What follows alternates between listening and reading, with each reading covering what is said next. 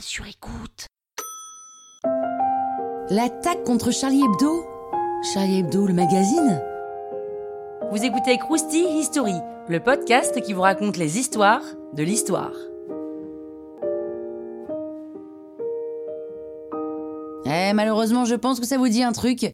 Pour vous remettre dans le contexte, la France a été menacée plusieurs fois par les islamistes parce qu'elle intervenait au Moyen-Orient ou en Afrique.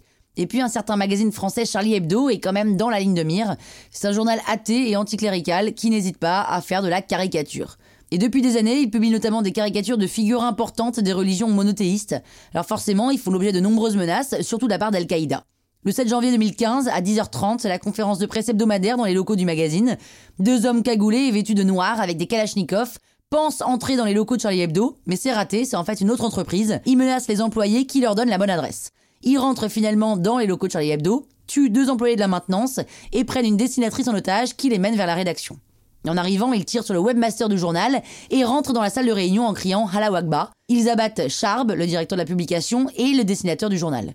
Puis ils tirent sur les neuf autres présents dans la salle, dont Kabu et Volinsky, qui sont les dessinateurs historiques, en leur disant qu'ils vont payer pour avoir insulté le prophète. Ils sortent dans la rue et tirent sur deux policiers à vélo qui passaient par là. Ils s'enfuient en voiture et se retrouvent nez à nez avec une voiture de police qui arrive dans l'autre sens. Ils commencent à ouvrir le feu. La voiture de police est obligée de reculer pour laisser le passage.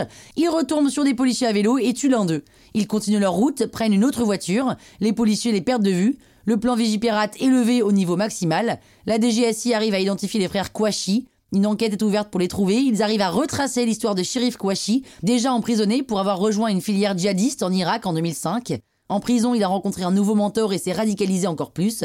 Et en sortant, il a entraîné son frère aîné Saïd. Mais bon, apparemment, il fallait pas trop le pousser non plus parce qu'il avait déjà rejoint auparavant une filière djihadiste au Yémen.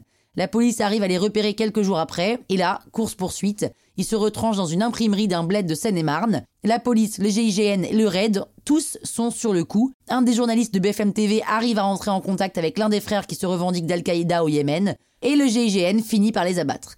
La France entière est choquée et soutient l'hebdomadaire avec le slogan Je suis Charlie, symbole de la liberté d'expression. En parallèle, l'hypercachère, soit une épicerie cachère, hein, comme son nom l'indique, est prise en otage par Amédi Koulibaly, qui se revendique de la même mouvance. Après des heures dans cette hypercachère, la police arrive finalement à abattre le preneur d'otage. Croustille, hein? Sur écoute.